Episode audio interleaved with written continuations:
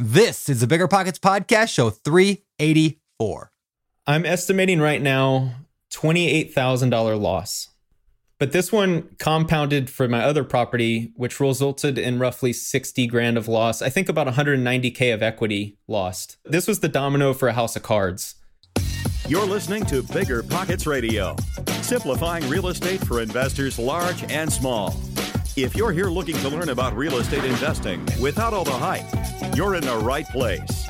Stay tuned and be sure to join the millions of others who have benefited from BiggerPockets.com. Your home for real estate investing online. What's going on, everyone? It's Brandon Turner, host of the Bigger Pockets Podcast, here with my friend, Mr. Dr. David Green. Not really a doctor. What's up, man? No, but I play one on this podcast. Yes, you do. Today's guest calls David a doctor, which was pretty funny. So yeah, that's why I do this podcast. You call me the man, guests call me doctor. I pretty much just show up here because of the nicknames I get. That's pretty much it. It's you're a pretty big deal. So it's a new week. It's a new day here on the Bigger Pockets Podcast. And today we're going to bring you something a little different than normal. Normally we love to bring on guests who tell us these amazing stories of how much money they're making and millions of dollars in profit. And, you know, they're sitting on a yacht drinking martinis with a bunch of people around them. Today's show, we don't actually do that, but today's show is very different. Today, we're bringing on a guest named Spencer. Let's get the last name right. Cornelia. Spencer Cornelia. And he wrote a really good forum post, a story about a couple deals he had done that went south. And we thought it was such a compelling story. We wanted to bring it on today and have him tell you his story about what went wrong with his rehab. Now, this applies to anybody who wants to be a BRRRR investor, a long-distance investor, do any kind of rehab ever at any point, whether local or long-distance. This stuff applies to you. Single-family, multifamily, whatever. The mistakes that he went through, the errors that happened, just the flukes that went wrong could happen to you. And so this show is all about how to avoid that. Then, at the end of today's show, David and I, once Spencer leaves, it's about 40, 45 minutes into the show, Spencer says goodbye, and then David and I actually will walk you through kind of commentary on a bunch of the things that we noticed that Spencer could have done differently. And we're not saying this to pick on him in any way. He is a rock star and he's actually had a lot of success in a lot of areas of life, but we want to be able to just kind of unpack some of the things that in hindsight we would have done differently or he could have done differently. And then finally, tomorrow, we are going to launch another episode of the show. So we're going to do two episodes in 2 days. We've been doing that recently with a few different episodes. We're going to do a show today. And then tomorrow, David and I are going to do a solo show where the entire time we're just going to unpack 10 different ways that people lose money in real estate and how you can avoid that. So it's kind of connected to today, but it's kind of a follow-up tomorrow. So make sure you listen to tomorrow's episode as well, especially during this whole COVID, like weird social distancing thing. You got time, and this is important because I don't want you guys to lose money. So that's kind of an outline of the next couple hours of your life. And with that, I think it's time to get to today's quick tip. All right, so today's quick tip is a gentleman on the BiggerPockets forums posted recently. This is different than Spencer. He posted something called the Famous for Deep Dive into the Past 7 Years. Now, what this is, it's by Cedric Mahieu. I probably butchered Cedric, your last name, or Cedric Mahieu, because I don't speak French. It looks like a French name anyway, because it ends with an X. But what he did is he went and basically pulled all of the first 7 years of the BiggerPockets podcast to determine what answers were given during the Famous Four. So if you want to know what books were the most popular books recommended, I'm sure you could guess number one, of course, during the Famous Four, best real estate book of all time. David Green was? Rich Dad Poor Dad. There you go. Okay, that's the obvious one. What people would recommend. That's on. Number two, what do you think? Did you see this, by the way, David? The book on rental property investing by Brandon Turner. No, get this. My book was not even in the top 10. The book on rental property investing, not in the top 10. In fact, neither was any of your books in the top 10. None of my books. I should say one of my books was in the top 10. But my book on rental property investing, the best-selling real estate book we have at BiggerPockets, was not. Number two was from your buddy Gary Keller, the Millionaire Real Estate Investor. Followed by Cashflow Quadrant, the ABCs of real estate investing. And now number five was the book on investing with no and low money down. And if you want to see the rest, the top 10 or so favorite real estate books, make sure you guys go to biggerpockets.com/famous4 FOUR analysis. Go to biggerpockets.com/famous for analysis. You'll also learn what authors were cited the most on the podcast, what the top business books of all time is. I will give you number one. What do you think number one was, David? Best business book of all time. The best business book of all time. Almost twice as much as any other book recommended for business book was this one. What was it? Give me a small hint. We had the author on the show many years ago, and it was an incredibly weird episode. It was the Gary V one was kind of interesting, but I don't remember his book. Yeah, I can't think of it. E-Myth, Michael Gerber. Oh yeah, yeah. Remember that episode? I mean, it was a fun, it was a good episode, but it was just a weird episode. I think he came out of the gate. His first comment was about how terrible Josh and I were as hosts. It was like, whoa, all right, we're starting this thing hot. Anyway, but that book was phenomenal. He came out swinging. Anyway, if you want to see the rest of those again, go to biggerpockets.com/famous for analysis, and you can look at the entire spreadsheet. You can download it, not spreadsheet, but a PowerPoint about all the different things, including a what they call a word cloud of all the advice people give on what separates successful investors from those who give up, fail, and never get started. It's really cool to look at. Like, you have to do something, sticking with it, keep pushing forward, mindset, persistence, and hundreds of other things that people have said. Check it out. And with that, that was the very long quick tip. Whenever I used to travel, I would get that creeping feeling that I locked my back door. How do I know my property is going to be safe while I'm away? But not anymore, thanks to SimpliSafe Home Security. I'm about to go on a 3-week trip to Copenhagen, but am I tripping about my trip? Nope. With award-winning security and peace of mind from SimpliSafe, I don't need to worry. SimpliSafe is a super amazing alarm system that I actually installed in my house myself personally in less than 30 minutes. And there's so much peace of mind knowing that there's something in place to protect my homes, my goods, and my John Mayer shrine. SimpliSafe systems have high-tech sensors that detect break-ins, fires, and floods, indoor and outdoor cameras to keep watch night and day, 24/7 professional monitoring at less than $1 a day. Plus, SimpliSafe professional monitoring agents can even help stop crime in real time by speaking to intruders through the wireless indoor camera. Hey, bud, get out of here. It's like that, but it's a lot better, I imagine. And if you buy the system and you don't love it, you can get a full refund with SimpliSafe's 60-day money-back guarantee. SimpliSafe has given me and many of our listeners real peace of mind, and I want you to have it too. Right now, get 20% off of any new SimpliSafe system with Fast Protect monitoring at simplisafe.com/pockets. There's no safe like SimpliSafe. You might think you want real estate, but that's not true. What you really want is passive income. With new investors struggling to find deals or get enough money to buy them and veteran landlords tired of the constant tenant phone calls, is there a better alternative? Actually, there is. Short notes from Connect Invest. Connect Invest is an online investing platform that allows you to easily participate in passive real estate investing, and all you need is $500 to start. Short Notes collectively funds a diversified portfolio of commercial and residential real estate projects across acquisition, construction, and development phases. You'll earn a fixed monthly income without the hassle of owning or managing real estate. Head to connectinvest.com/BP to create your account. Fund your digital wallet with at least $500. Select from 6, 12, and 24-month short notes with annualized return rates up to 9%. Then sit back and let your monthly returns roll in. Join today by visiting connectinvest.com/BP. Connectinvest.com/BP. Passive income without the property headache? It's possible. There's a way to invest passively in real estate and get monthly income without any tenants, maintenance, or property management. The wealthy have been doing this for years, and if you're an accredited or high net worth investor, you too can collect cash flow without the headaches that come from owning rentals. How? By investing in a private real estate fund with PPR Capital Management.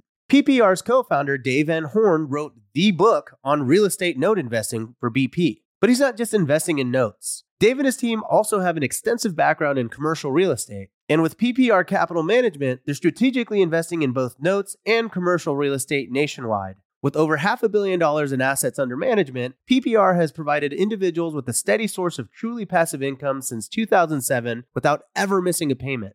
Check them out at investwithppr.com. Again, if you're looking to get monthly passive income from an experienced team with a strong track record, go to investwithppr.com today. And now, without further ado, without further waiting, without further delay, let's bring in Spencer Cornelia. All right, Spencer, welcome to the Bigger Pockets podcast, man. Good to have you here. Thanks so much for having me. Been following the podcast for years. Oh, cool. Cool. Well, I heard that you recently did a deal that didn't go so well. You put a pretty phenomenal post in the BiggerPockets forums, a phenomenal like update on what exactly happened. And so we thought it'd be interesting to bring you onto this show, which we're talking about when things go wrong and how to avoid those problems. We thought it'd be good to begin this with a story of your recent deal. So can you kind of walk us through the beginning? Maybe first of all, before you get to the actual deal, just a quick, who are you? What do you do? How'd you get into real estate? Kind of, and then we'll get into that deal. Sure. I live out in Las Vegas, Nevada. I work in tech, so I have a day job and looked at real estate as a fun little hobby on the side. Decided to get into flipping houses in Cincinnati, Ohio, 2,000 miles away. And so I took on my first two deals in 2018. And so I don't just have one deal for you today. I've got two. Two. All right. Two deals. Two that didn't go well. Long distance deals. Long distance. Yes. Now, you used to live out in Oakland, out in my hood. Is that right? That's correct. Yeah. I lived in Oakland in 2014, 2015. I worked for the A's. Pro baseball team. That's awesome. So were you in East Oakland? I was actually downtown, 12th Street, right by the BART station, right by the Ask Jeeves old building. Oh, yeah. 14th and Broadway was the epicenter for like every protest that happened over the last 8 years or so in Oakland. I was there. Maybe we ran into each other. I was there all the time. It's possible. Well, walk us through first of all, why did you choose to do Vegas is not a bad market to flip houses in or to buy even rentals. Why did you choose to do Cincinnati? At the time, I didn't have quite enough money to compete in Las Vegas. And so I looked at the Midwest as just an opportunity to buy and hold. And so a buddy and I flew out to Ohio. We checked, we heard all about Ohio on the forums. We heard about these great returns. So we decided to fly out there, did a little trip for Cincinnati, Columbus, and Cleveland. And it just so worked out that I had built up a team in Cincinnati. I felt like I had built up a pretty strong team of good resources out there. And I got back home and started looking at deals. And I really liked the low purchase price. And I felt like I could really compete there. And I found a hard money lender that required very little down. So I felt like I could compete mostly. So that's why I chose that market. And so my first deal took place in 2018. You want me to go ahead and go into it? Yeah, let's hear about it. Let's go into it. So it's September 2018, I bought my first flip, Cincinnati, Ohio. Very good market. I heard nothing but good things. Found a contractor through BiggerPockets, actually. And we met up and discussed the deal. Everything lined up. I really liked the numbers. Got a hard money loan. And I started the process of flipping that in October of 2018. And tell us how you found the people that you put on your team. I found my real estate agent through Facebook. There were a couple of Ohio Facebook groups. And so I found a few people that way. Through my hard money lender, I actually made some really good connections with investors who also worked with a hard money loan. And I found my contractor through BiggerPockets. So I felt like I had a good group built up. And that's why I decided to go ahead through with flipping. Because obviously we know flipping is very risky. It's 2,000 miles away. It was my first deal. Very, very risky venture.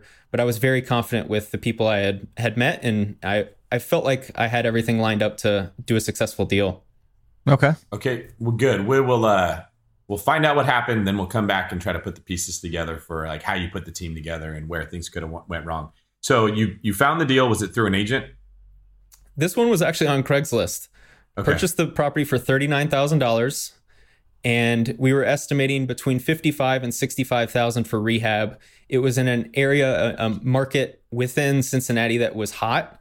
Houses were selling quickly, and it seemed like the value was going to be somewhere in the $145,000 to $155,000 range. So I felt like the values were pretty good there. So you bought it without representation, or did you go find an agent when you found the house? No, I did this for me. I had the agent as a connection and I reached out to him. He liked the neighborhood. He was actually from that neighborhood. So I had heard good things from that neighborhood and he was going to then sell it on the back end. So I was very confident in the numbers. I was very confident in the ability to exit and that we were in at a good purchase price and rehab price. Yeah. Okay. All right. So the plan was buy for 39, put in 55 to 60K. Let's just say you bought for 40, put in 60 to kind of round some numbers. Mm-hmm. You should be in for 100K and then sell it for 145, 150, 155. You even after realtor fees and stuff, you should profit $20,000 or $30,000. Is that what happened? Even worse. The property appraised for 170 when I purchased it. 170. When so you purchased those numbers, when you're looking at those numbers, you're thinking, man, this is a home run deal. What in the world went wrong? How did you lose money? Yeah, let's hear it. The hard money lender was very expensive. Now, I totally take responsibility for the loan I took on, 15% interest, I believe somewhere around 3 points. They did $10,000 down as the down payment, regardless of loan size, $10,000 down. So that's what I liked about it. It was very low down payment. And I figured, I've heard all about flipping. You're in and out in 3 months, maybe a month to sell, a month to close. So we're looking 4 or 5 months. I knew it was very risky. However, everything was lining up to, you know, be in and out in 5 months. All the numbers lined up. And so you want me to go ahead and go through the deal? Well, how did you get it appraised? Did you just pay for an appraisal on your own? The lender paid for an appraisal. Okay, yeah. So part of the deal with you getting the loan was it would appraise. And it appraised in its as-is condition at 170 and you were paying 33? Not as-is. That was roughly what it would be worth following it. I believe the lender did that to then go, I think they did 70% loan-to-value for the total cost. So there's a fancy word for that. I can't remember. But they basically, the appraiser takes what the house will be worth when it's fixed up and it looks like the other comparable properties and says, at that point, it would be worth this much. Yeah, exactly. So you're looking even better, right? You just had another 15K. Yeah, because I had already gotten approved for the loan. So I'm thinking 145, 150. When it comes back 170, that's kind of a magical 20K that came out of nowhere that I'm thinking, man, this game's kind of easy. Yeah. So what happened? So essentially I began the rehab process, and this was my first time flipping. So this is all very new to me. A few items were completed. Let's call it the roof and the exterior siding. I go to the lender to get a draw. They send out an inspector that I pay $150 for. The inspector goes to the property, checks off the line items that were finished, and then sends me the money. And the way the contractor was working is the contractor actually fronted the labor and materials because he's an investor. He was helping me out. He knew that it was my first deal. And so I'm thinking to myself, he's fronting labor and materials. The inspector goes to the property and checks it off, sends me the money, which was about even for what the cost was. I then send him that money, and then we continue the process. I'm thinking nothing can go wrong. And essentially what happened is over time, there were also some headaches. This was a full gut rehab in Cincinnati, Ohio for a house that's 105 years old. So you can imagine there's things that come up. There's winter issues there. It was an extremely cold winter of 2008, 2019. And so the rehab process extended into May and June. And we'll get into the mistakes I made, but I think the biggest mistake, I didn't have anyone go check. So I was leaning on this inspector, this third-party inspector that was charging me $150. I was using my trust. I put my trust in that person that the quality of work was good enough for him to check off the line items. Well, come to find out at the very end when my agent goes to check out the property to then list it and take pictures, I get told over the phone that it's the worst rehab he's ever seen. Oh, wow. Yep. Was that because the quality, like the contractor wasn't good enough? Was it, or do you think it was more because you didn't specify what you want? And I ask that because like sometimes like contractors will do decent work. I just like, they are horrible at design. So like, oh, why, you know, that doesn't look bad. Like that looks great. And you're like, no, that's awful. Or what was the reason for it? It was very poor quality of work. And if I were to send you pictures following it, there were a lot of things that I felt were skipped. And there were items that I felt were so bad that I've been told by other people that I should have sued the lender for like, this isn't even close to quality. Like that no one in their right mind would consider this quality. We're talking holes holes in windows. Yeah. Just a lot of issues, and I'll leave it at that. But anyway, so it was one of those worst case scenarios where you find out right at the end that the work was done and you have to go back, and the whole old cliche of if it's not done correctly the first time, it's going to cost you way more in the long run. Yeah. So what did you end up spending on that first, like, were you in budget at least, or were you over budget that time? Yes. He was very fair on price. And I don't mean to come across as, he's not a bad dude. He's a very nice guy. It's a guy I have no ill will towards. It just was poor quality of work. So at that time we were still all in at about 100, 110. Now with the loan costs, the upfront fees and points, as you're well aware of hard money, it starts pushing into that 115, 120. Yeah. And what really went wrong is at that moment, we're about 8 months into it.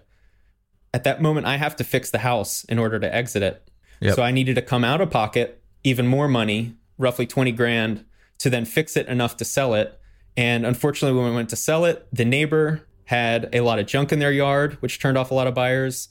This being my first property, I know experienced people out there will listen to this. Man, this guy's an idiot. There wasn't a driveway, which I didn't calculate as being super important, which turned off buyers. And then at that point, even with the second rehab, the quality of work was still a little shaky here and there. So it took 4 months to sell.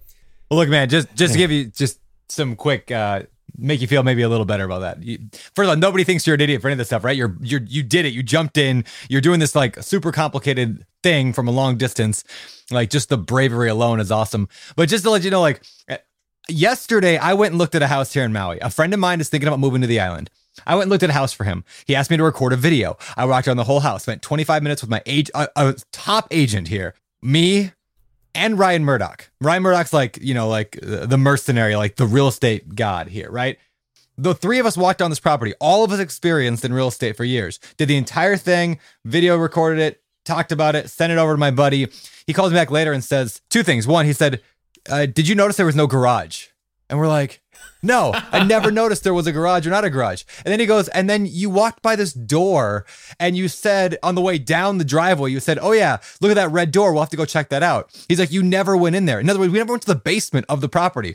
So this is three people who have been doing this for combined like 30 years, right, of experience. And we didn't look at the basement and we didn't notice there was no garage there. And so like, just so you know, like even experienced people, like we miss stuff. This is why like the whole checklist manifesto book, or if you read on checklists are so important, because no matter how good you are, like you miss things if you don't have like a good like set. So anyway, just don't feel bad about missing things like a driveway, because man, I still miss things all the time that are like obvious. Like, oh, you didn't go to the basement of the property. You didn't see, like, I don't even know if there was a basement. Like, what did that door go to? I don't even know. Yeah, that does make me feel a little better, for sure. Good. Good. David's over there just thinking, I don't make mistakes like that. Bunch of morons here. Yeah, so what, to add to the story to make it a little more interesting too, is the closing process was tough. I have no money. We're down to the end. Yep. It looks like that we finally find a buyer. We listed initially at 160. We eventually get down to 130 over 4 months. We find a buyer, $4,000 towards closing costs. Everything's okay. It's FHA buyer. We're looking at 45-day close. And come to the end, I'm finally about to sell this. It's actually on Elm Avenue, so it was nicknamed Nightmare on Elm Street. Yep. And so I'm about to close it. And this appraiser, according to my agent, was acting very unprofessionally. I won't bore you with the details, but essentially he did something kind of out of line. He ended up going down to the basement and just finding a couple pieces of wood. Even after termite inspection, he goes and says, we need a structural engineer because there's termite damage. And So it extends closing even more. Then, of course, this health crisis hits right at the same time, and I'm out here in Las Vegas just freaking out. It was not fun. But we closed, and the story is an interesting one. So they bought the property. They still did. So they still bought it. Okay, so that ended. What was the ending like? I mean, what'd you make? What'd you lose? Like, how'd it turn out then? I'm estimating right now $28,000 loss. Wow. But this one compounded for my other property, which resulted in roughly $60,000 of loss. I think about $190,000 of equity lost. This was the domino for a house of cards. Let's go back to that first one real quick. Sum up the numbers. You bought it for $39,000. What did your rehab end up being? So I need to look. Let's call it $70,000 to $80,000. What really got me was, in order to close it, it took September to March. That would be roughly 18 months. 16 months at 15% interest is what really got me. And the points, it's a very expensive loan. And then on the back end, obviously, the closing costs to close. And then another $4,000 to buyer and closing costs. So you start adding it all up and it gets pretty pricey. And we ended up selling at 130, by the way, not 170. There we go. Okay, that was my next question. So we sold at 130, $4,000 to close. Let's just call it 126 after closing costs to the agents. Yeah, I think it was roughly $28,000 in the hole, just from a straight numbers accounting perspective. But the real numbers are all the ancillary costs, the credit cards that I had to hold, all the interest, and additional stuff. You know what's interesting? Before we dive into like the specifics on this, like your numbers are almost identical to the worst deal I ever did. I did a flip. I thought, and the same thing killed me at the end, which was, I thought the ARV and the lender's ARV, like the after repair value, was 170. That's what we had heard. That's what we all believed. Mine ended up selling for 115.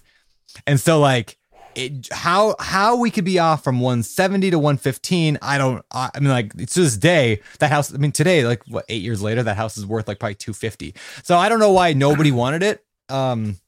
I tell you, man, I am all in on seller financing. I really dislike playing games with banks and lenders. But that's a whole nother conversation. Yeah. Well, so let me jump in here because as a real estate agent, I see this from a different perspective. I get the benefit of my deals and all my clients' deals instead of just my own. I just met with a guy the other day in a city called San Leandro. You know where that is, Spencer, really close to Oakland. He said, hey, I want to sell my house. I had it appraised when I got it refinanced a year ago at $750,000.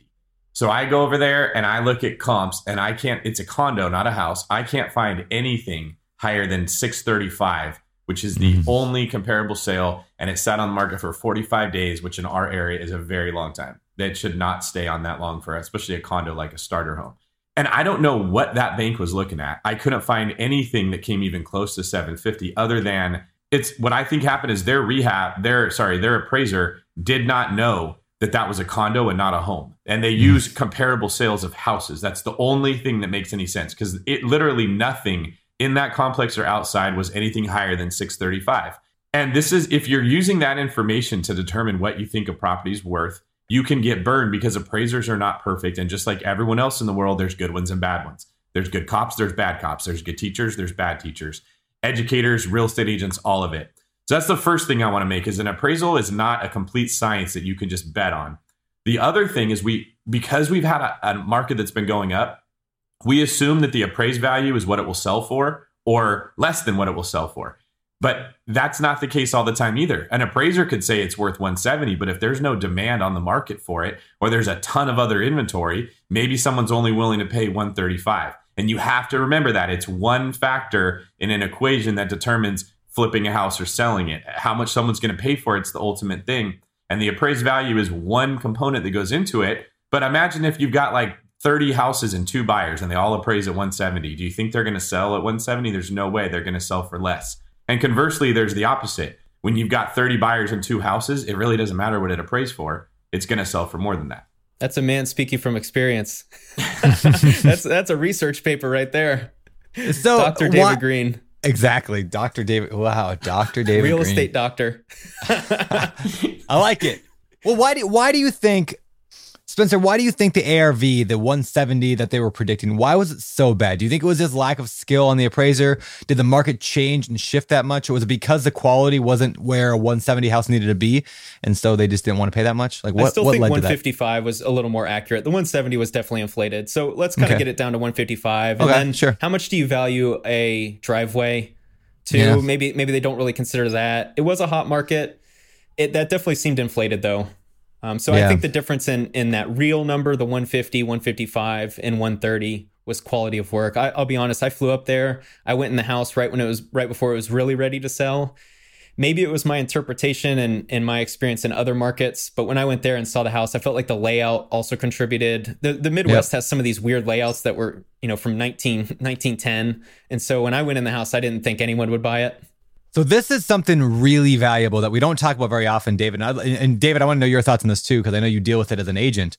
But as a buyer, what I found, you guys have probably heard me say weird houses attract weird tenants. The same thing is true for like buyers, right? Like weird houses attract weird buyers or no buyers. And so in other words, an appraiser's job is mathematically to look at bedroom count, bathroom count, square footage, amenities, and that's it. Primarily what they look at. They're not thinking, well, that's weird. It doesn't have a driveway, but like a wife would care about taking her groceries into the house. Like they don't think the emotional side of real estate. They're looking at the numbers. And so you could have a house that's 3-bedroom, 2-bath, 1,000 square feet here, and a 3-bedroom, 2-bath, 1,000 square feet here. The appraiser would call them both the exact same thing. But one of them, the layout is funky, it's weird, or there's something about it that just emotionally drives people away. That value is significantly less than the other house that didn't have that emotional weirdness. And so that's something it's hard to calculate what that is, but it's really important that when you're flipping houses or buying rental properties to know that weird houses cause problems down the road that, if there's functional obsolescence or whatever you want to call that. David, what do you think? So first off, very good job mentioning functional obsolescence. Do I sound like a doctor when I talk this way? You do. I should get a stethoscope. So that is something that an appraiser should be factoring into the value. They should. And when we say functional obsolescence, that's a very fancy word for a house that doesn't really make sense with how it's designed, right? You might have a 3-bedroom, 2-bathroom home, but if one of those bathrooms is coming directly off the kitchen, it's kind of weird. People don't like that. That's exactly what it was. You had that? Yeah, that's totally exactly what it was. Oh, yep. God, I so wish I could have represented you on that. Yeah, that was your red door that you didn't look at because you were in your own world. This is really good info that people are getting. The second thing is that even with functional obsolescence or a funky layout like Brandon described, you can overcome that if there is enough demand in your market. Yep. So if a buyer has to get a house, like kind of what we see in my market right now, it's this beggars can't be choosers mentality. Yep, it's got a bathroom coming off the kitchen. Do you want it or do you want nothing? Because that's the only house you're pre-approved to get and everything else is going for $100,000 over asking price. So understanding your market's really the key. And this is, Spencer, where you just didn't quite know it as well as what you thought. You didn't know you had to know it as well because you had lived in the Bay Area for a while. Everything that is built here is going to sell. Then you went to Las Vegas and now you're buying in Cincinnati. That's normal. People make those kind of mistakes in the beginning. Where you could have helped yourself would be if your team was a little bit stronger. If you had had, and we'll go into this in a minute, a really strong agent representing you, not just an agent, because I'll just tell you guys right now, most agents are terrible. They are not very good at their job. And I think everyone listening is like, yep, that's common, right? So not just an agent, but a good one that would have said, dude, I don't want to sell a house that has a bathroom coming off the kitchen. I'm a busy guy. That doesn't seem like an easy house to sell. Let's skip it. That could have caught all the areas that you and your inexperience weren't seeing. Those were the red doors you missed that Brandon misses, where he needs a Ryan Murdoch who's like, no, Brandon, because every time you do this, it's my job to go actually accomplish it. And I don't want to do something that's going to be hard. So I want to know what's in that basement, right? Like when we have those people on our team looking at the deals that pay a consequence for the bad decisions we make, they definitely look a little bit closer. So that's what I would say is you can't use the appraised value like an engineer likes to think, okay, here's my spreadsheet, here's the boxes, let me put in a number and let me see what the answer is, and then they feel good. It does not work that way in real estate. This is part science and part art. If you've got a ton of buyers, man, you can play it fast and loose because there's a lot of demand.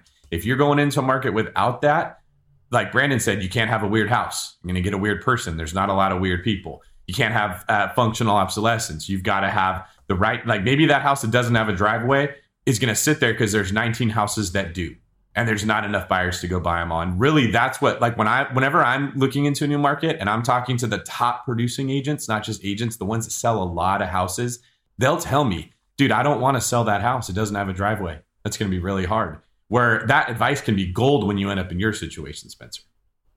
That's like a 3-hour nuanced conversation that I would love to have. You're 100% correct, man. Now, let me be clear. I just went and bought the property. I was so ready to get into real estate and flip houses that there are so many things I messed up on. And yes, I should have consulted with others, 100%. Yeah. But now everybody listening gets to learn. So thank you, Spencer. But you know what? Like here's what I want to talk about the next deal too, and kind of wrap this one and move to the next one here, but like just kind of put this out there, and you might feel differently. I know, because it hurts going through this kind of stuff, but the value of information you learn by going through that, I would assume, and I don't know if you agree, is worth over the course of the next 50 years of your career is worth a whole lot more than $30,000 loss. Would you agree? Like easily, the lessons learned? Easily. Thankfully, as you know, my little hobby on the side is starting to bring in big money, and I'm gonna make significantly more because of this experience. And really, it's if you look at like an XY chart, the pain of a lesson, you get more ROI. You know what I mean? Like the more pain you experience, the longer term ROI you get, in my opinion. Yeah. And here's another way to look at it as well. And by the way, the side thing you're doing is your YouTube channel is blowing up, which is awesome. And I didn't know self-promotion stuff. You have a YouTube channel. Yeah, you have a YouTube channel. What I was actually looking at today. It's awesome. What was the URL again, or what was the name? It's my name, Spencer Cornelia. Yeah, because I struggled so much with the real estate, I couldn't continue in that game. So I just let my creative mind start making videos, and people seem to like it. All right. So we can talk a little bit more about it too later, but just one more final point, and we'll move on to the next deal. Is not only you may have lost $30,000 on this deal, I can guarantee you, like right now, because you've shared that lesson here to 250,000 people listening to this podcast, you will have saved millions and millions of dollars of other people because you went through that, right? So like, I'm not even kidding, like millions of dollars of lost revenue that other people would have had, but now they've heard this story and your lesson, and now we're not going to make the mistake. So what's cool about being able to share your wins and your losses is that like, yeah, that sucks, and like that doesn't really benefit you to lose that $30,000, but you just saved a lot of other people from losing $30,000 or $50,000 or $100,000, potentially thousands of people from losing thousands of dollars. So Anyway, so I appreciate your willingness to share that stuff. Is there any other final kind of thoughts or mistakes you feel like you could highlight on this first deal before we move to the second? I think we covered them all. Yeah. All right. Definitely consulting with experts if you're a beginner is. Well, I'm sure we'll get to the lessons, but yeah. Consulting with others. Can I ask a question of David real quick? Because David, you wrote the long distance book, long distance real estate investing. I'm wondering, one of the mistakes, the foundational mistake here was a contractor that didn't do what the contractor should have done. And so whether that was your fault or their fault, let's just disregard that for now. But David, what should a person do? So that doesn't, because it's hard to flip or to burr out of state. How do you know about the functional obsolescence? How do you know the contractor is doing the right level of work, of quality of work, so you can check up on it? For those who are doing long distance work, David, what would you suggest? All right. First thing, do not assume that because they're a licensed contractor, they're good. In fact, don't assume anybody is good at anything. I think that's our first mistake.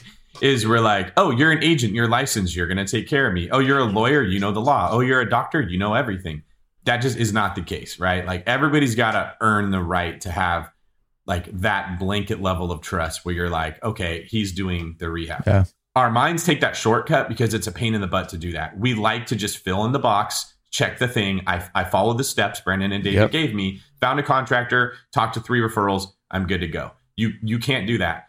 And the reason is that same contractor could be amazing for someone else. And with you, they do a terrible job because you said you live out of state and you paid them up front. And they turned to, Henry, the new guy, and said, hey, Henry, why don't you run with this job? And Henry doesn't know what he's doing. And Henry is, on a fighting with his girlfriend all the time and not focused. And you don't know what you're getting is what I'm getting at. Okay. Yeah.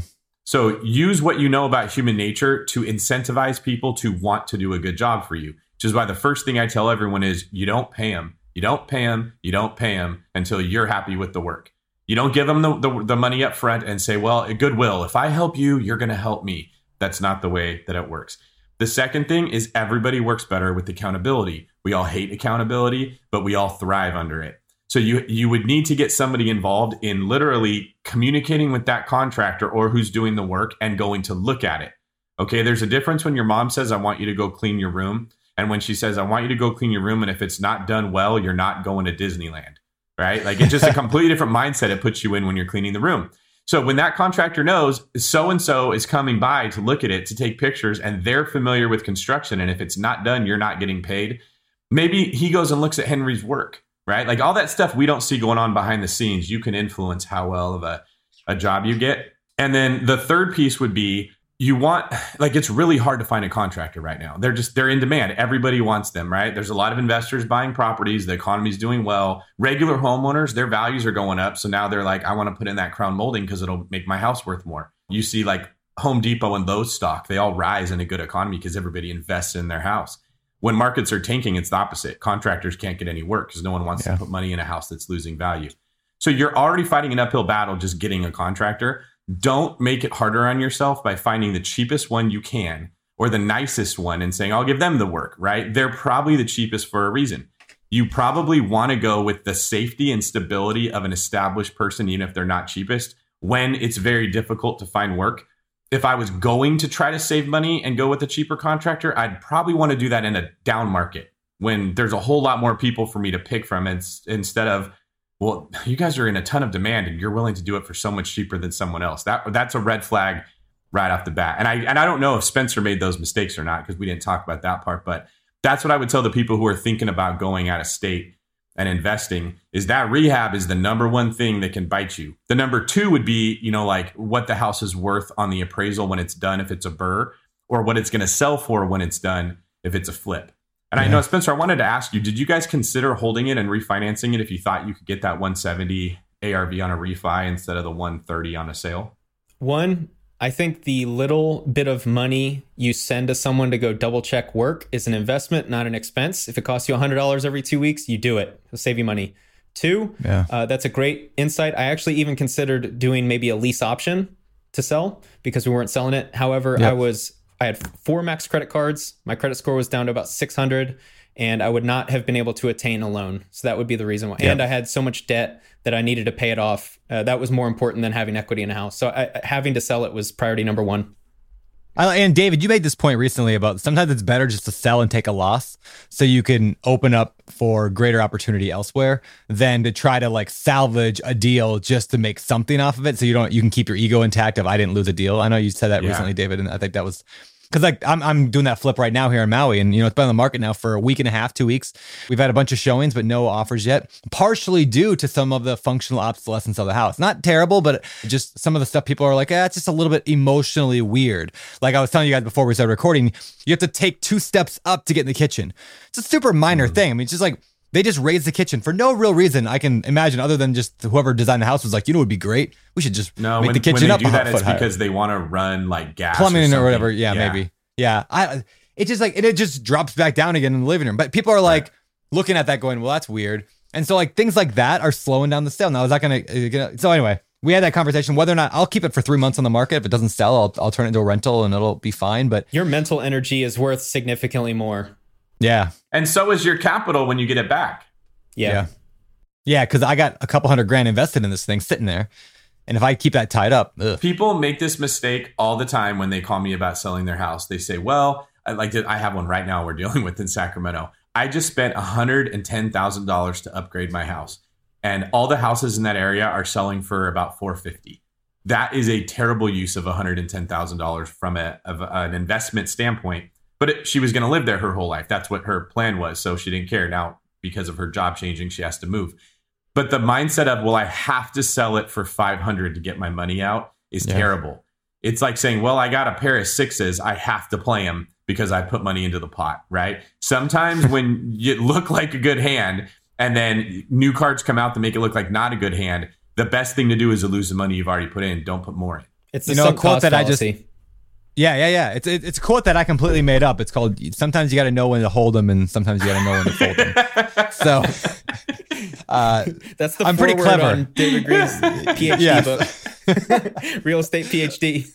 There you go. What percentage of the quotes Brandon makes up happen to rhyme? Know when to hold them, know when to fold them. All right, guys. So one last question do you think either one of you, you know how, Spencer, you said that your agent at the end of the day went and looked at it and was like, you can't sell this thing in this condition. You got to fix it up. Do you think you should have gotten them involved earlier to not just like check every 2 weeks, but like at least get in there at the beginning, the middle, the end? 100% my fault. I take full responsibility. I told him not to. He mentioned it, but I was paying $150 for the inspector. I didn't want to really waste this time. And being my first deal, I was extremely ignorant to what could go wrong. I can't emphasize that enough. And so it was cognitive dissonance to the max. And I told him not to go. Biggest mistake. That's all right, man. Well, David, if you were asked by a client, I'm just curious, you a busy agent, one of your clients is flipping houses and they say, hey, can you stop by once a month and just check and make sure this thing's going good? Like up to the standard. Would you do that? Or would you send one of your people over? Like how should somebody approach that? The problem with that method, because even though it does save $100 or something, is that you're assuming the agent knows what they're looking at. Like you know what you're looking at, and they probably don't. Agents are good at selling homes and knowing how they should be at contracts work. That does not mean they have a rehab background, and that's the problem. It's like asking your mechanic to look at the paint job of the car or something. That's not where they specialize. So if a client had me do it, I would say, well, one of us can go take pictures and videos and send them to you. But I just want to upfront let you know, I can't look at the quality of the work. And I don't want that on me when we go to sell. You need to get a person who understands what they're looking at from that perspective. I wonder if it's worth then bringing in like an outside you know how like every contractor tears every other contractor apart? Like if you ever have 2 contractors on a job, they both just talk crap about each other. Like, that guy doesn't know what he's doing. Like I wonder if it's worth at least 3 inches from that plate on the exactly. Having another one come in. It'd be a really popular movie as a Mean Girls but Contractor Edition. Oh, it'd where be you so get them good. All in the same house and they got to rehab the house themselves. This would be the best reality show ever. It's just every contractor I've ever hired has complained about the other people doing work in the house at the same time. Every single one. I've never not had it happen. Yeah. We're always looking for ways to improve, searching for better. But when it comes to hiring, the best way to search for better is by matching with quality candidates. If you need to hire, you need Indeed. Indeed is your matching and hiring platform with over 350 million global monthly visitors, according to Indeed data, and a matching engine that helps you find quality candidates fast. Ditch the busy work. Use Indeed for scheduling, screening, and messaging so you can connect with candidates faster. And Indeed doesn't just help you hire faster. 93% of employers agree Indeed delivers the highest quality matches compared to other job sites, according to a recent Indeed survey. Leveraging over 140 million qualifications and preferences every day, Indeed's matching engine is constantly learning from your preferences, so the more you use Indeed, the better it gets. Join more than 3.5 million businesses worldwide that use Indeed to hire great talent fast. And listeners of the show will get a $75 sponsored job credit to get your jobs more visibility at Indeed.com/BiggerPockets. Just go to Indeed.com/BiggerPockets right now and support our show by saying you heard about Indeed on this podcast. Terms and conditions apply. Indeed.com/BiggerPockets. Need to hire? You need Indeed. Whenever I used to travel, I would get that creeping feeling that I locked my back door. How do I know my property is going to be safe while I'm away? But not anymore, thanks to SimpliSafe Home Security. I'm about to go on a 3-week trip to Copenhagen, but am I tripping about my trip? Nope. With award-winning security and peace of mind from SimpliSafe, I don't need to worry. SimpliSafe is a super amazing alarm system that I actually installed in my house myself personally in less than 30 minutes. And there's so much peace of mind knowing that there's something in place to protect my homes, my goods, and my John Mayer shrine. SimpliSafe systems have high-tech sensors that detect break-ins, fires, and floods, indoor and outdoor cameras to keep watch night and day, 24/7 professional monitoring at less than $1 a day. Plus, SimpliSafe professional monitoring agents can even help stop crime in real time by speaking to intruders through the wireless indoor camera. Hey, bud, get out of here. It's like that, but it's a lot better, I imagine. And if you buy the system and you don't love it, you can get a full refund with SimpliSafe's 60-day money-back guarantee. SimpliSafe has given me and many of our listeners real peace of mind, and I want you to have it too. Right now, get 20% off of any new SimpliSafe system with Fast Protect monitoring at SimpliSafe.com/pockets. There's no safe like SimpliSafe.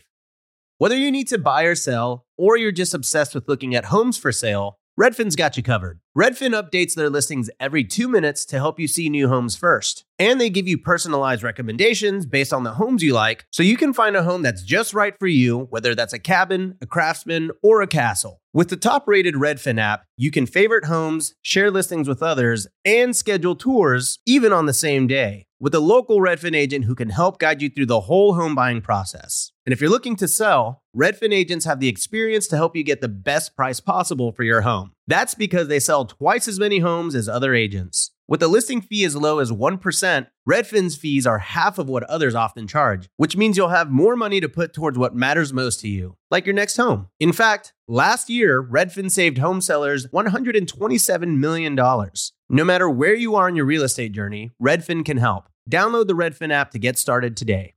Anyway, okay, let's move on to the next deal. You had a second one that you said kind of domino that went even worse. So tell us the story. House of Cards, baby. House of Cards. It was a fun one.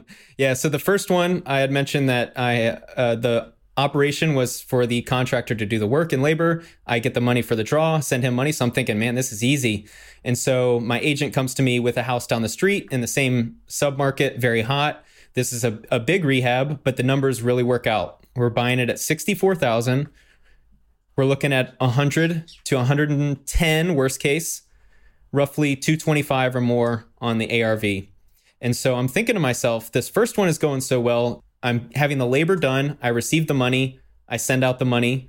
Well, okay, get ready for it, guys. I took out a HELOC on my condo, and I used the HELOC to put a down payment on 15% three-point interest using the same lender. Oh God, David's about to explode. So I'm thinking to myself, this is fine. And the first one was scheduled to close roughly February, March. I'm a risk taker, baby. I'm looking at the schedule and I'm going, okay, the second one will start rehab in December or January. And the timeline's going to work out such that I'll sell the first one. The proceeds will then help complete the second one. And so when essentially what happened is the second house was going fine. That contractor is really, really good, high quality work, professional, can count on him. When the first one, when I received the news that it was poor, I had to pull the contractor from my second property to then finish my first one. And what happened there is now you take the contractor away from the second house, so that one's sitting, and I ran out of money. So I then couldn't pay him. So then it was a matter of playing like musical chairs. In order to escape the second one, I had to, I'm reasonably high income earner. I receive the money in my personal life, and then I could pay him a little bit, you know, and I get one thing done. But he had different timelines. He had other projects to complete. And so it was very difficult to get him back to the property, which extended that timeline. Yeah. Wow. Okay. So it was a mess. Yeah. So what that one? How did that end up at the end of the day? What did those numbers look like? Closed on Friday, the previous Friday, on the 15th of May, and so I was all in at about 145 to 148 on the rehab. Bought it for 64 points and fees. I'm a licensed agent in Ohio. I got my real estate license, so I sold it myself. Oh, nice. So I only paid buyer agent fees. We sold it actually before it hit the MLS. We sold it for $253,900. So it was appraised at $225,000 when I bought it. It ended up selling for $253,900, and we did $7,000 towards the buyer, about $7,600 for the buyer's agent, and in that one I can't remember the exact numbers, but I'm in the $25,000 to $30,000 loss range on that one as well. Wait, so let me run your numbers. So you said all in 145, 140. That's rehab you spent for rehab only. That's not, and so you take the basically 150 plus 60 ish you bought it for. You're in at 210, 215, 220, right? Plus the buying points, plus the fees and the hard money stuff. But I held this. I bought this December 4th, 2018. It sold May 15th, 2020. That is 5, 12, 17, 18 months of hard money at 15% interest. Yeah. And one thing I'm incredibly proud of, I did not miss one payment. 15% interest. I had 4 max credit cards. I have 3 mortgages, well, really 4 mortgages at one point because I had a 4-plex as well. But I did not miss one payment the whole time. Wow, crazy. I mean, I've been there. I've done this. It's like, again, don't feel like you're alone in this. Like, I've been there. Every interesting story has ups and downs, man. It's going to make for a good story one day. It makes for a good story today. So why did it take so long to rehab? What went wrong with the rehab length that you would do differently this time? Taking on 2 deals when I didn't have the money. I essentially ran out of money.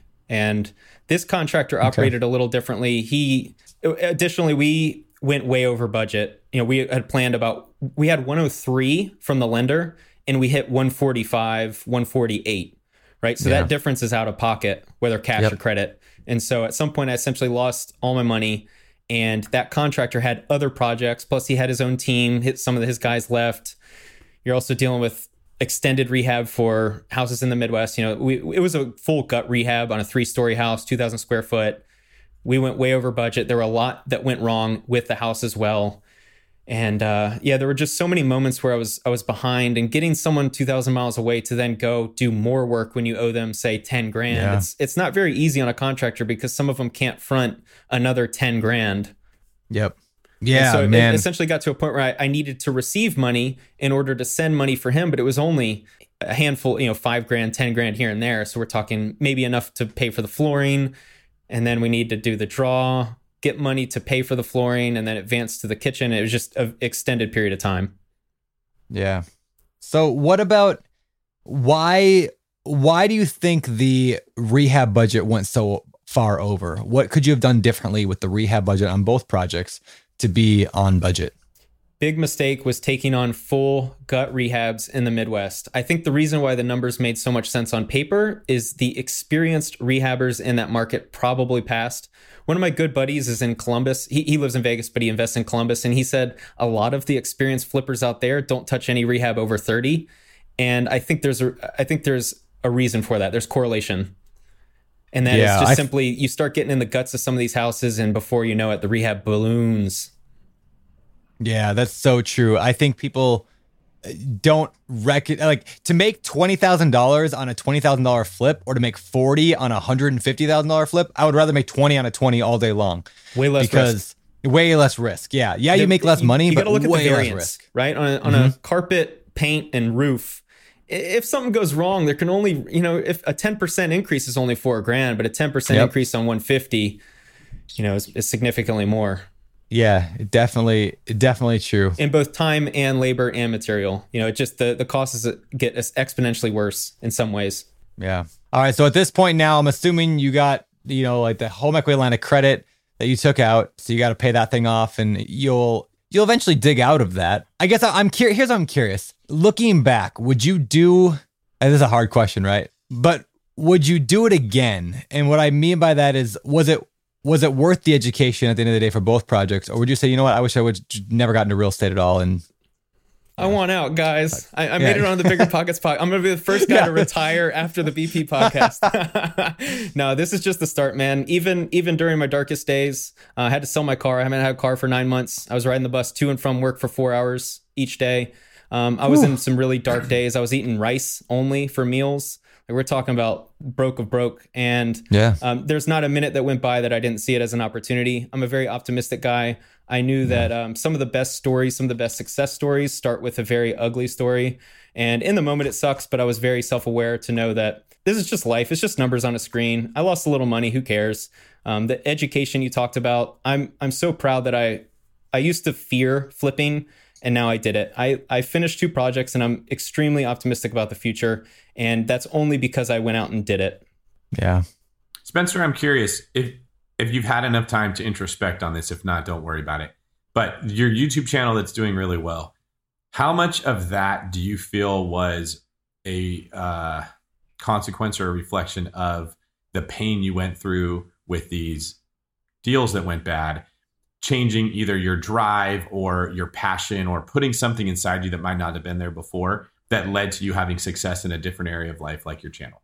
I think it's the energy of the world. I think, you know, I lost on something, but I think if you're a good person and you try really hard and you keep at it, you keep, you know, different ventures, you keep pursuing them, I think eventually you'll get wins. And I think it was just good luck, really. I definitely had a bunch of energy to put towards, I've been doing YouTube for 5 years, and I just had that energy and finally plenty of time, and I just needed a creative outlet. And I think the reason why YouTube is succeeding is simply because I had the time to put into it. And yeah, I just think it's the good karma of the world.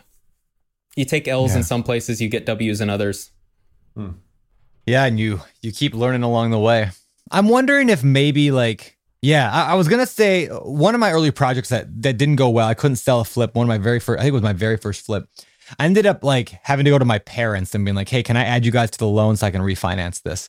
Potentially, you know, you could have done a thing like that. Maybe is added somebody, found a partner, somebody willing to go in on it to help you get the mortgage to be able to refinance it.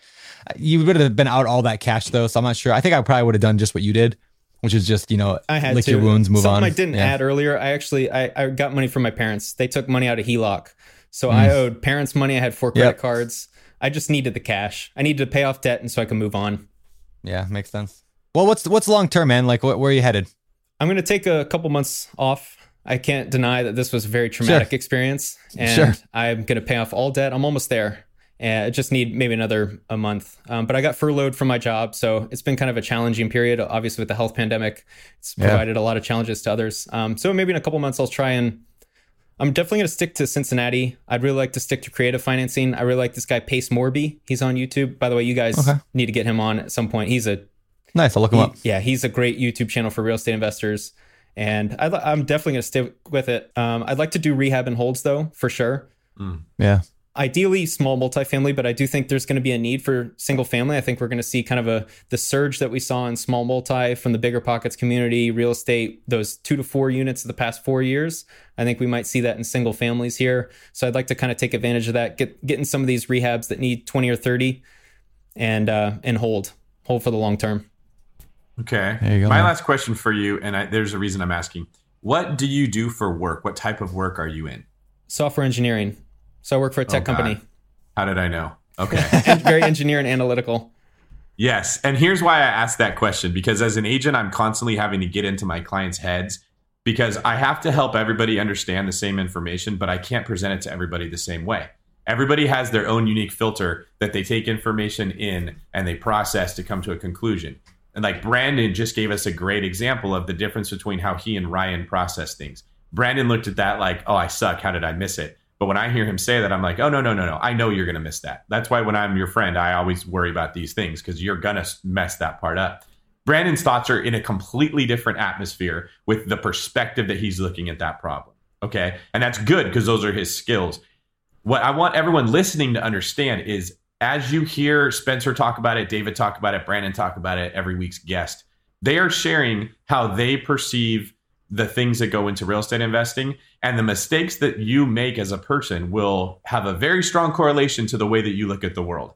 So Spencer is a software engineer. The way that your brain works, Spencer, and you can correct me if I'm wrong, is that accuracy is extremely important. Protocol is extremely important. You have to have a super long string of text. And if anything is wrong in that entire string, the whole thing doesn't work. Okay. Right? Like, you can't make a mistake in code and have it end up working. It has to be completely perfect. And what happens is your mind grows to love the beauty of accuracy and I don't want to say simpleness, but not a lot of creativity. The creativity has to happen within confined elements of that code's language or the rules that govern it. Okay.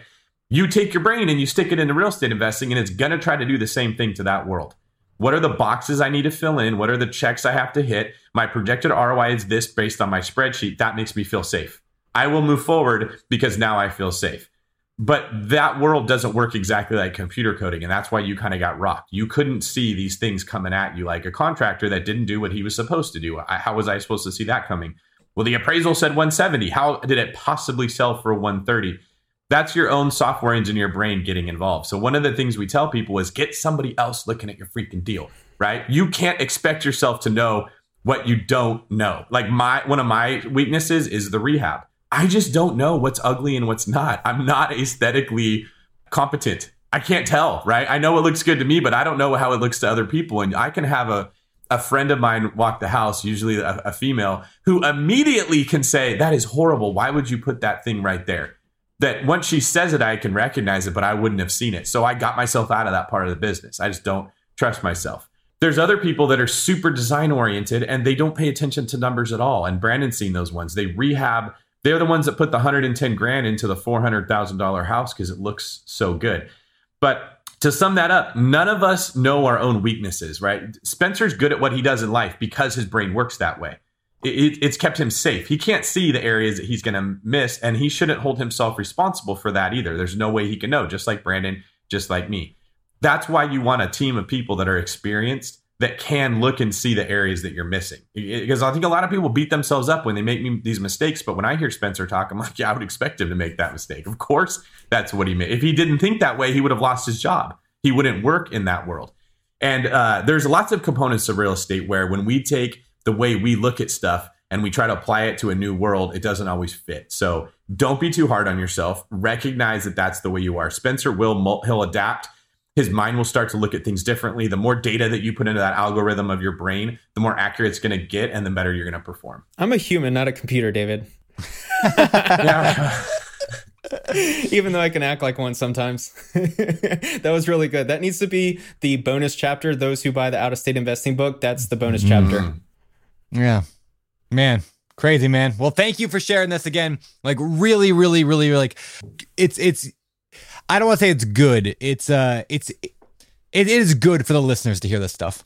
And the fact that you're so open and honest about what went wrong. And I can't wait to have you back on the show in a few years when you're like, yeah, I just made, $50 grand an out of state flip, or I just, bought my fourth property. And I know you are doing some other stuff. Like you're doing some house hacking stuff right now. You had some success with condos. So I know we talked a lot about the bad stuff today, or with your condo, I think. Yeah. We talked about the bad mistakes. So I'm like, self-proclaimed best house hack in America. Give me, maybe I'll only get invited when I hit like 500,000 subscribers on YouTube, but it'll be very nice to get back. That'll be like next month. So you're there.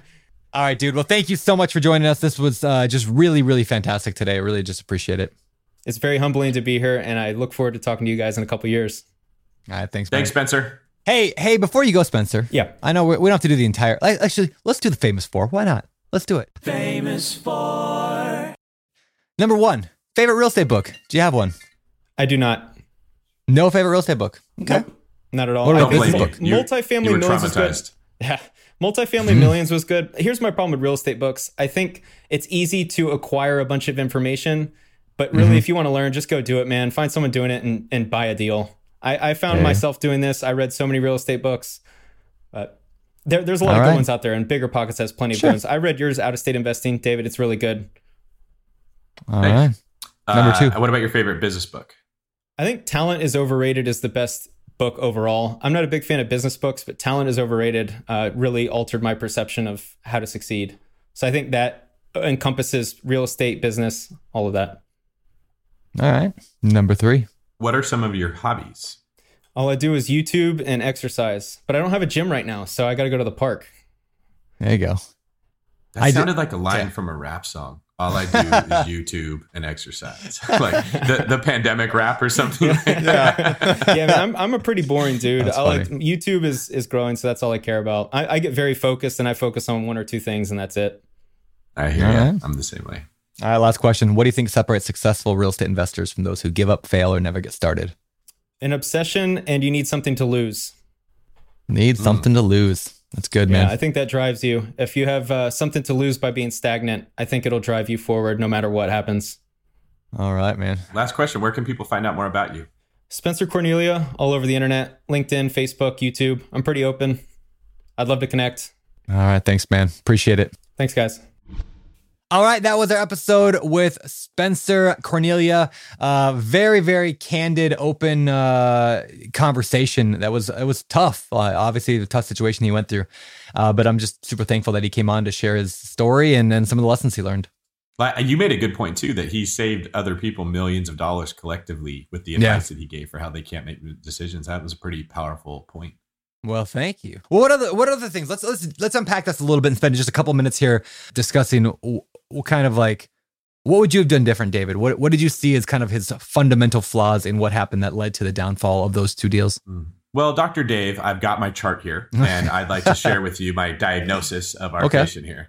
So a couple points to take away from this so that you can avoid making the same mistakes as Spencer. First one, on his first deal, he did not have professional representation from an agent. He basically went in there completely unrepresented, no bulletproof vest, nobody looking over his work. It's kind of like having no immune system and going out into the world right now. It's very risky. Can it work? Of course. Because he went off market. Yeah, he bought an off-market deal off Craigslist and he didn't have anyone else looking at it. And there's people that can get away with doing that, but I would definitely not recommend somebody starts off on their first deal that way. You know what? I tell people on webinars all the time. In fact, I'm doing a webinar tonight, which now would have been a few weeks ago from when this episode airs. But it was called How to Become a Real Estate Millionaire. If you want to watch that one, if you're a pro member, you can watch webinar replays. Go to biggerpockets.com/pro-replay. Otherwise, I'll do it again here in a month or two. I try to repeat them every few months, maybe once a quarter. Anyway, in this thing, I talk about three ways to find deals. Number one, I go through is use the MLS. Get an agent, use the MLS. You're not going to get the world's best deals that way. Number two was like driving for dollars. Number three, direct mail marketing. But the point I make is that for 99% of people watching that video, they should not worry about method number two or three. Like the first deal, get a great agent. Let them walk you through the first deal because you're not going to make, maybe you will, but you probably won't make a ton of money. Hey, I just got a text saying I got an offer on my flip. That's funny. All right. Anyway, but you may not make a ton of money on that first deal, but having some good representation is going to help you quite a bit. And so, yeah, I think starting with the MLS, starting with listed deals, even if you're not going to get a grand slam, who cares? Get the deal done, get some help, and make sure it's the right agent. Correct? Yeah. Can you skydive without a person showing you your first time? Yes. Is that a good idea? The odds are pretty big that if you make that mistake, you're going to pay. Yeah. Now, that said, you make this point in the show today. You made the point where like most agents are terrible. So it doesn't mean just having an agent is going to be that immune system protection that you need. You have to have an agent who understands investment real estate, understands ARV, what it's going to really be worth, understand like the functional obsolescence, understands that stuff, and they can help you with the emotional side as well as maybe some of the math side to be able to help you make a good decision on what you're buying. Yeah, having a parachute's no good if it has holes in it. Having an agent's no good if they're a bad agent. In fact, people don't realize this, but that's why I'm focusing so much on being a real estate agent right now is I'm trying to help other people build wealth through real estate. And I'm seeing how hard it is for them to find a good one. So like learning what to look for in a parachute and an agent is pretty big. So good point, Brandon. Well, thank you. Yeah, you know, this morning I was drinking tea because I've been trying to go reduce my coffee intake. So I had some tea out here in my office, my sea shed here. I'm drinking tea and I take a sip, put it down, take a sip, put it down, pick up what I thought was my mug and took a sip. And realized it was cold and disgusting. And it was from a few days ago, my tea that I left on my thing. And so I took this nice sip of nice moldy, disgusting cream in my coffee or tea from 4 days ago drink. And of course, it was like the most disgusting thing ever. And I started thinking about how that kind of applies to real estate, right? So I'm super curious how you're going to tie this together. All right, I'm going to tie this together right now. So, you know, there are a lot of people giving you advice on what you should do and what you should not do in real estate, right? Like everyone from me to David Green here, to the books that you read, to the YouTube videos that you watch, to the celebrities, to the the YouTube or Instagram world, the TikTok videos. And you can get really good advice all day long, but there are people out there who just give bad advice, who just like, they are trying to sell you on something. They're trying to convince you to do something. It just doesn't work. And people will unknowingly pick up that mug and drink it. So my question for you, David Green, what dirty mug are you drinking from today? That's how you tie this together. Boom. You like that? Okay. It's a work in progress. I'm working on my analogies. All right. I had to find a way to put that story in because it was disgusting and I can't let the disgusting moment of my life go to waste. Well, hopefully that text you just got on this flip that funny. We talked about it on today's show. How he has a flip. He's wondering if he's going to get an offer. We should talk about the offer you got and I'll give you my advice since you probably didn't go hire an agent yourself. We have an amazing agent that's representing us on this. And that's where the text was from. Okay. All right. I'm looking at our list. Just throwing this out there because I just looked at my email. So we were asking 1.14. They offered 1.1 cash. I don't want to talk about it in front of everybody what I'm going to do, but that's an interesting offer. We will put our heads together, Brandon, just like we did when you bought the house you have now. That's why I don't feel guilty staying there for free because you wouldn't have it if not for me. And that's what I tell myself every time I visit. All right. Next thing that we noticed about Spencer here. He did not get a home inspection on this property before he closed, so he didn't know everything that was wrong with it. Now, I'm sure what he was thinking is, well, I'm doing a $50,000 rehab. What could I possibly miss? But as I've he said saw, that too. Yeah. How many of us have, right? Then he realized, that $50,000 can actually somehow become $80,000 if you don't know what you're getting into. So the home inspection of $300, $400, maybe less in some parts of the country, is a worthy investment when you're buying an asset, just so you can know what you're getting into. And it's nice to hand it to a contractor to say, here's all the stuff that I know we got to fix. Make sure you work that into your budget. True story. So when I got my house that I bought out here in Maui, I think I've told the story on the podcast before, but I'll say it real quick. I bought my house in Maui. It was expensive. It was almost $2 million. David helped me kind of work through the emotional and logical side of that purchase. Thank you, David. And then, of course, I'm going to get an inspection on a $2 million property. Who wouldn't, right? I mean, it's a lot of money I'm putting into it. And what's $500 or $1,000? So I think it was $500 for my inspection. The guy calls me the day of the inspection or maybe the day before and says, you have a pool there. Do you want me to inspect the pool as well? It's going to be an extra, it was $200. And I was like, you know what? If the house is good, the pool looks amazing. Why would I inspect the pool? I'm going to save $200. I have now spent, as of today, $16,000 on fixing problems with this pool because I didn't spend $200 on a pool inspection when they were going to be here anyway. And it was a simple yes or no question because every single piece of the pool technology had to be replaced. Every single piece of it, which had I had that inspection, I would have easily gone to the sellers who were selling the house and been like, guys, the pool doesn't work. The pump doesn't work. The filter's 30 years old. We're going to need this updated. And they would have said for sure, they would have been like, okay, yeah. Or they would have said, let's split the cost. Or we would have negotiated something. Would I have made more than $200 all day long? Same thing applies to inspection on your property. It's almost impossible not to make money back just from the negotiation standpoint. But even if not from that, just from having a checklist and making sure stuff was done correctly to begin with. And that's why you want a good agent, because your good agent would have pushed you. No, you need to get that inspection. Give me some leverage to go negotiate. And conversely, if the sellers had a better agent, they would have got that inspection done and handed it to you ahead of time. And when you were trying to get the house and you really wanted it and you thought someone else was going to buy it, you would have said, well, I'll just have to fix the pool myself because I don't want the other buyer to get the house. And they would have saved themselves the $16,000. Those inspections and the timing of when they come into play are a very big part in who wins in negotiations. That's good, man. Good, man. All right. What else we got with this? Thank you. The next, he had the wrong person checking on the contractor's work. So he did follow the stuff in long distance investing, have somebody check on the contractor's work, but the person that was checking on it did not know what they were looking at and were therefore ineffective. So it's not just a matter of checking boxes and saying you did what you're supposed to do. You have to do it the right way. You need a person who has the skill of understanding what construction should look like, making sure that the construction on your property is being done right. So this is hard. This is really hard because, I don't fault him for this necessarily, even though that was obviously a mistake, was a person paid to go out and look at it. But it's he hired, the bank hired a person who, in my opinion, it's in their interest, the lender's interest to make sure the work was done right because they're releasing the money. So I would say prior to today, I would say that was good enough what he did. I would say the bank hired somebody He paid for that person to go out there. This is what they do for that lender, probably across dozens or hundreds of properties. I'm sure it's good enough for inspection wise. Like that, like, well, how, I mean, what do you think? Like, am I wrong on that? I think that anytime you're dealing with a large volume of transactions, which a bank's going to go through, lending, like there's all these standards, right? Like if I'm going to borrow, let you borrow money, Brandon, I know you, I can let you borrow it. If I don't know you, I would have to get to know you. Well, if there's 5 million people, I can't get to know them all. That's where standards come in. So banks do a lot of these transactions and they have a box they have to check, have someone go check on the work. That doesn't mean they're following up to make sure the person they hired is good. It doesn't mean that they really even care because there's so many people that are sharing the responsibility of how that job gets done that it easily can be missed. But for you, when you're buying the house, you are the only person sharing that responsibility. So you have to take the initiative of making sure that the right person's in place. That's good, man. And this is another reason. One thing I do instead of hiring like these people, I mean, if the bank requires it, fine, I'll pay these people if I'm going to do an out-of-state rehab project.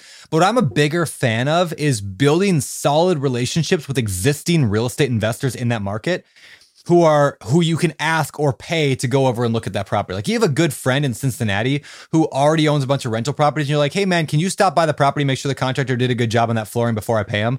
You know, I'll pay a couple $100 or I'll take you out to dinner next time I'm in town.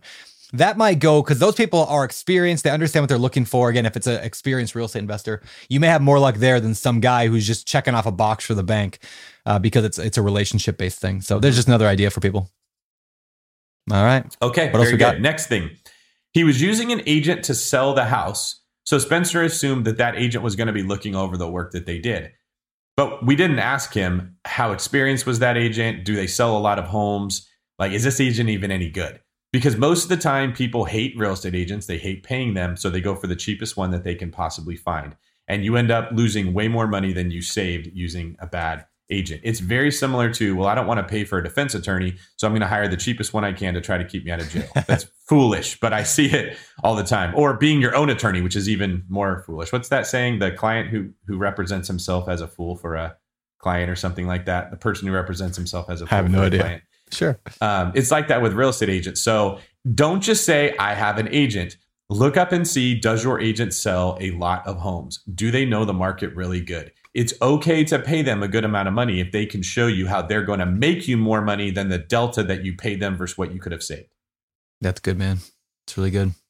Okay. All right. Next would be, he only had one exit option when he was selling. So this was a house he could not rent out. And that's because we didn't talk about the cash flow, but he couldn't get a loan. That was dangerous. He should have probably got a partner that could qualify for financing. So when he realized I can only sell it for 130, but I could refinance it at an appraisal of 170, he could have just said, well, I'm not going to sell that thing. Let me get my money out on a rehab instead of a sale. Ended up with the rental property, got his capital back and went in and mitigated the losses if he had any or maybe avoided them. This is why Brandon and I always say you want more than one option. You've talked about your flip in Maui, and if it doesn't sell, that you can rent it out. You can do that Airbnb. I don't remember what it said, but you had several options, and that's really, really important. Options can keep you alive. Options keep you alive. I like to say the equity gives you options because you have equity. You can have different multiple exit strategy options. When you're up against the ropes, you don't have a lot of options, and therefore you don't have a lot of chance to live if something goes wrong. Yeah. So, all right, is that it? There was one more. The next one is that in his zealousness, Spencer bought the second property before he could incorporate everything that he learned from the first one. So he ended up buying two properties, but making the same mistakes in both. You don't want to move forward so fast that you can't incorporate the things you learned from the first step into the second. And you don't want to spread yourself too thin. He had so many things going on that he was probably missing stuff. And that's why these houses took so long to get ready to sell and sale. And his hard money costs were astronomical, which just beat him up. If that one thing was different, his hard money costs, these deals might have looked a lot different. Yeah, I bet you probably paid 30. I think I figured out it was like 30 or 40 grand in hard money costs on that second deal. So like it's a dramatic amount of money that you pay for that, which I mean, it's part of the business. You work it into your numbers, but this is also why being a hard money lender sounds a lot more fun than being a flipper. Because when you're lending money, they make their money before you make your money. That's a good place to be. That's true. That's the difference between the people that went in the gold rush to find the gold and the ones that sold them the shovels. Yep. This is how it is. Yeah. You know, I like that point you make about people oftentimes rush into the second deal. I did it. I mean, I did one flip and then while on that flip, I tried to get a second flip and my actual hard money lender at the time said, no, he wouldn't fund me.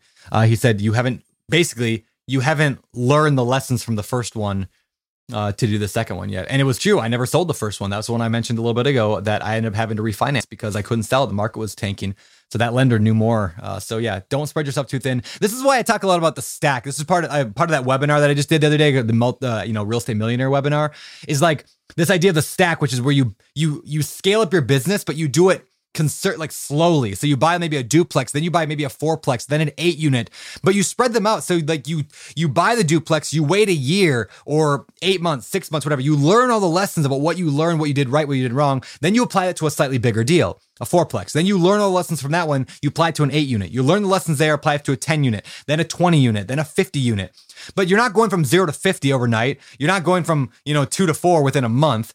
It's like, you got to scale conservatively, but also scale aggressively if you want to grow well fast. And that's kind of the way to do it. As I call it the stack. It's part of I'm writing a book right now on multifamily real estate. It won't be out for a year from now, but it's a big piece of that book is on that concept of here's how you become a multi-millionaire through real estate. You do it by scaling safely, yet aggressively.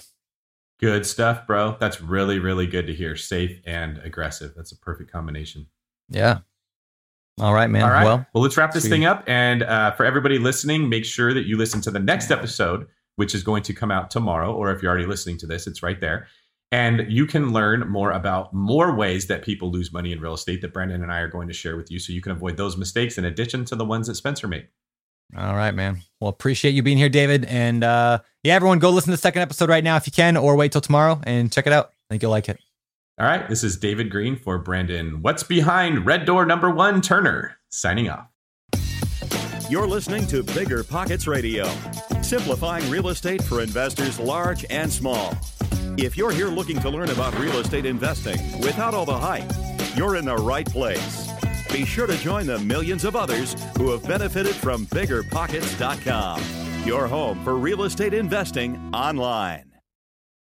There's a reason small multifamily investing is so popular in the BiggerPockets community. With just a 3.5% down payment, you can own up to 4 different units. Think about it. If you house hack and live in one of the units, you still have 3 different groups of tenants helping you pay down your mortgage every month, 4 kitchens and bathrooms you could renovate to increase your property value, 4 different Airbnbs, medium-term rentals, or other rental strategies that you can try in one property, all in just one transaction. Of course, the question is, where do you find a small multifamily property that you can actually afford? Which market and which deals are best for you? Once you close, how do you manage it, optimize it, keep scaling, and living your life without being tied down to 4 leaky toilets or 4 fussy tenants? All great questions, my friends. All to be answered in the upcoming Small Multifamily Bootcamp with Chris Lopez and Lekha Devatha. So if you're serious about growing your portfolio with this highly efficient strategy, head to biggerpockets.com/4, F-O-U-R, today, and join us in the Small Multifamily Bootcamp. See you there. The content of this podcast is for informational purposes only. Past performance is not indicative of future results, and all hosts and participant opinions are their own. Investment in any asset, real estate included, involves risk. Use your best judgment and consult with qualified advisors before investing. Only risk capital you can afford to lose. BiggerPockets LLC disclaims all liability for direct, indirect, consequential, or other damages arising from reliance upon information presented in this podcast.